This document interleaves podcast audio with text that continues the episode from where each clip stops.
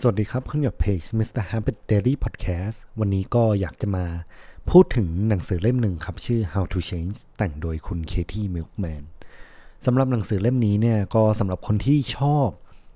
ทางด้านการสร้างนิสัยการสร้างพฤติกรรมเนี่ย ผมว่าหนังสือเล่มนี้เหมาะมากจริง ๆนะครับ อันนี้ก็อยากจะมาหยิบ chapter หนึ่ง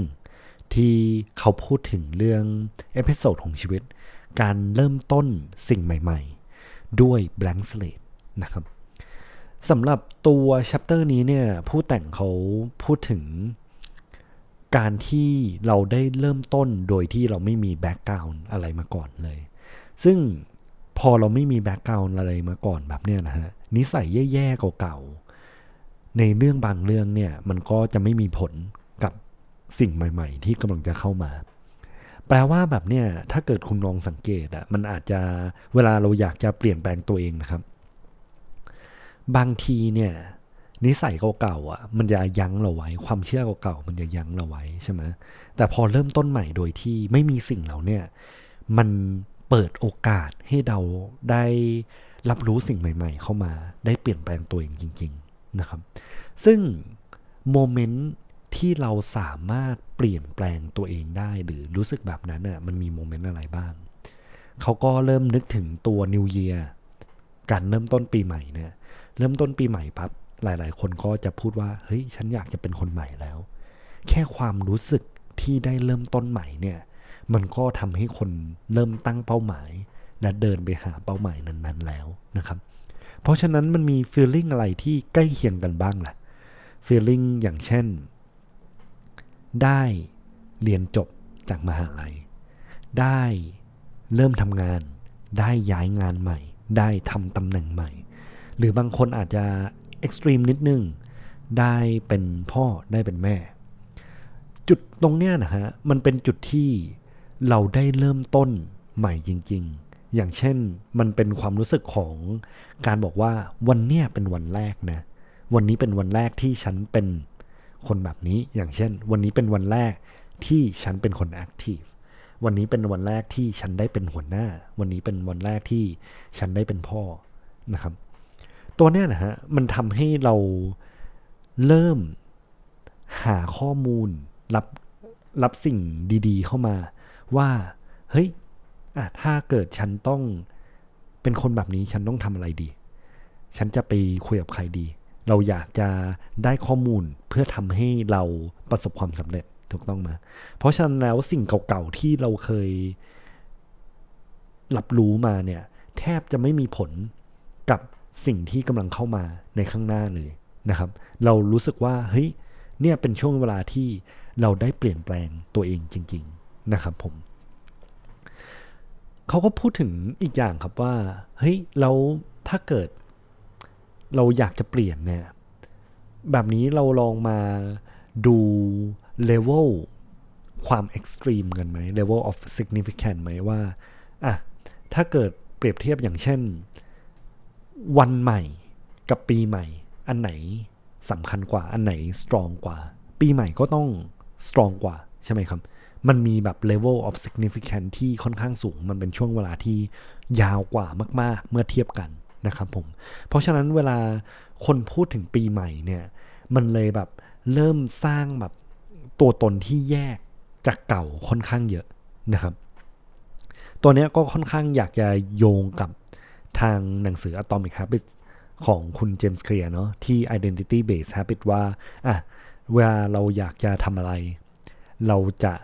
ต้องสร้างตัวตนออกมาก่อน และหลังจากนั้นน่ะตัวตนนั้นนะครับมันเป็นการที่ทำให้เรา support เรื่อง action ต่างๆ ที่เราทำเพราะฉะนั้นแล้ว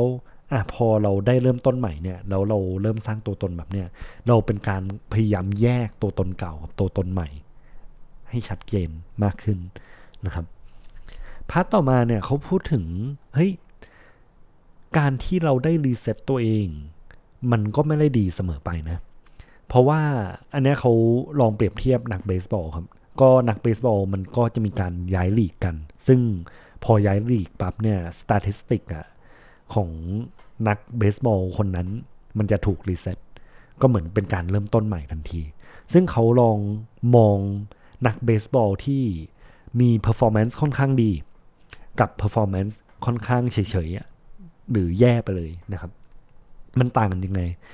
กลับกลายเป็นว่าคนที่มี performance ค่อนข้างดีเนี่ยพอเขาย้ายลีกแล้วโดน reset เนี่ย performance ในลีกใหม่เนี่ยกลับตกลงนะครับ แต่พอเป็นคนที่ performance ค่อนข้างแย่ แล้วพอเขาย้ายลีก ทุกอย่างมันถูก reset ใช่ไหมกลับกลายเป็นว่าไอ้คนเนี่ยมันทำได้ดีขึ้น ซึ่งในมุมมองผมนะครับ ผมมองว่าอะคนที่อาจจะ perform ไม่ดีมาก่อน หรือ perform เฉยๆมาก่อน พอทุกอย่างมันถูก reset เนี่ยเหมือนเขาได้รับโอกาสใหม่ โอกาสที่จะพิสูจตัวเอง โอกาสที่จะพัฒนาตัวเองใช่ไหม